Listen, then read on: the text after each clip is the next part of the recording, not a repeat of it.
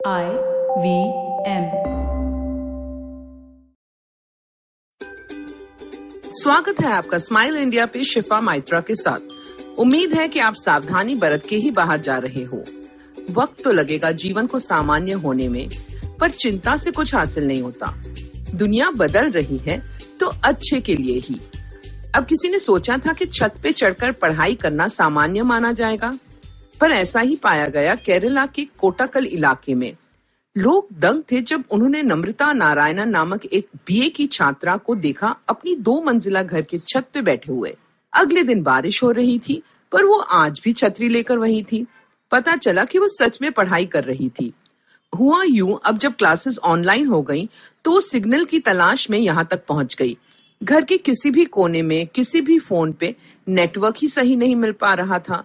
नम्रता पढ़ाई में अच्छी है और वो क्लास मिस नहीं करना चाहती थी।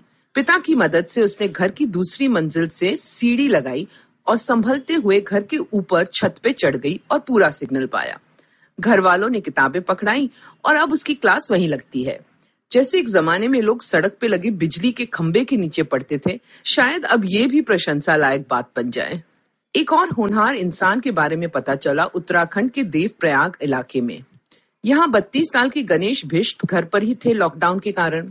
एक रोज दोस्त का फ़ोन आया कि उनके घर में कोई बीमार था, पर एंबुलेंस नहीं मिल पा रही। गणेश तुरंत अपनी गाड़ी में निकला और रिश्तेदार को अस्पताल पहुँचाया। घर आकर गाड़ी सैनिटाइज की और नहा कर नया मास्क पहना और फिर पहाड़ी इलाके में पहुँच गया औरों की मदद करने। महामारी के कारण लोग अस्पताल नहीं पहुँच पा रहे थे और कुछ को तो ज़रूरी घर की चीज़ें भी नहीं मिल पा रही थी। अब वो रोज अपनी गाड़ी को एंबुलेंस बनाकर ऊपरी पहाड़ी इलाकों से लोगों को शहर तक ले जाता और छोड़ता है। उसकी शर्त यह है कि सबने मास्क पहना हो, सैनिटाइजर का इस्तेमाल करें और बात करते वक्त दो गज की दूरी रखें।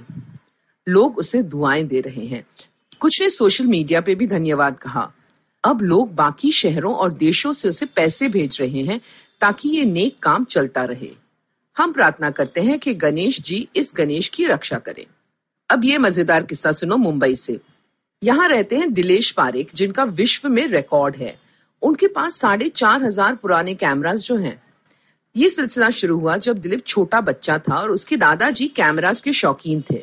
उसे भी दिलचस्पी हो गई और उसने फ़ोटो खींचना अपना पेशा बना लिया। दादाजी ने अपने 600 कैमरा दिलीप को दे दिए गुजरने से पहले। अब दिलीप ने तय किया कि वो पुराने कैमरा और ढूंढेगा और इस खजाने को बढ़ाएगा।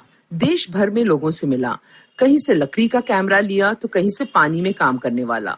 अब तो उसके पास वो कैमरा भी है, जिससे पहली बार राष्ट्रपति भवन में आज़ादी के बाद तस्वीर ली गई। विदेश से भी लोग आते हैं उसके यहाँ कैमरा देखने। दिलीप अब चाहता है कि वो इन कैमरास का एक संग्रहालय बनाए। अब ये तो एक म्यूज़ियम है जहाँ मैं बार बार जाऊँगी। एक और देखने लायक जगह है इंदौर, जो देश का सबसे साफ़ शहर है। मैं कुछ महीने पहले गई थी और कुछ खास है वहाँ। अब पता चला है कि सबसे साफ़ के साथ साथ इंदौर सबसे शांत शहर की पदवी भी पाना चाहता है। यहाँ के डिस्ट्रिक्ट कलेक्टर खुद इसमें जुटे हुए हैं और लॉकडाउन से पहले ही काम शुरू हुआ था। ट्रैफ़िक का शोरगुल बहुत है और इसीलिए प्रशासन ने ऐसे सिग्नल लगवाए हैं जो हॉर्न बजाने पर और देर तक नहीं बदलते। ये मुहिम मुंबई में शुरू हुई थी पर फिर इंदौर ने भी अपनाई। साथ ही अगर किसी अस्पताल या वृद्ध आश्रम के पास हॉर्न बजाता कोई पाया गया तो तुरंत जुर्माना देना पड़ता है। अब कोविड 19 की पाबंदियों के बाद त्योहारों पे लाउडस्पीकर और शादियों पे डीजे तो वैसे ही बंद हो जाएँगे। वैसे आवाज़ से होने वाला प्रदूषण हम सबकी सेहत के लिए बहुत बुरा है। हम इसे जीवन का हिस्सा मान के अपना तो लेते हैं। अगर आप किसी ऑटो या टैक्सी में हो या गाड़ी में हो, जहाँ कोई बेवजह हॉर्न बजा रहा है तो ऐतराज करो। हर बार करो। आपके घर या दफ्तर के पास लाउड स्पीकर किसी त्योहार के लिए बज रहा हो और आपको आपत्ति हो तो आवाज़ उठाओ। ऊँचे स्वर आपके लिए ठीक नहीं है। इसलिए जब आप ईयरफोन पे भी कुछ सुने तो स्वर धीमे रखें।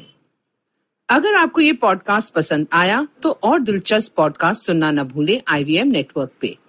आप हमें सुन सकते हैं आईवीएम पॉडकास्ट ऐप पे या आई वी पे।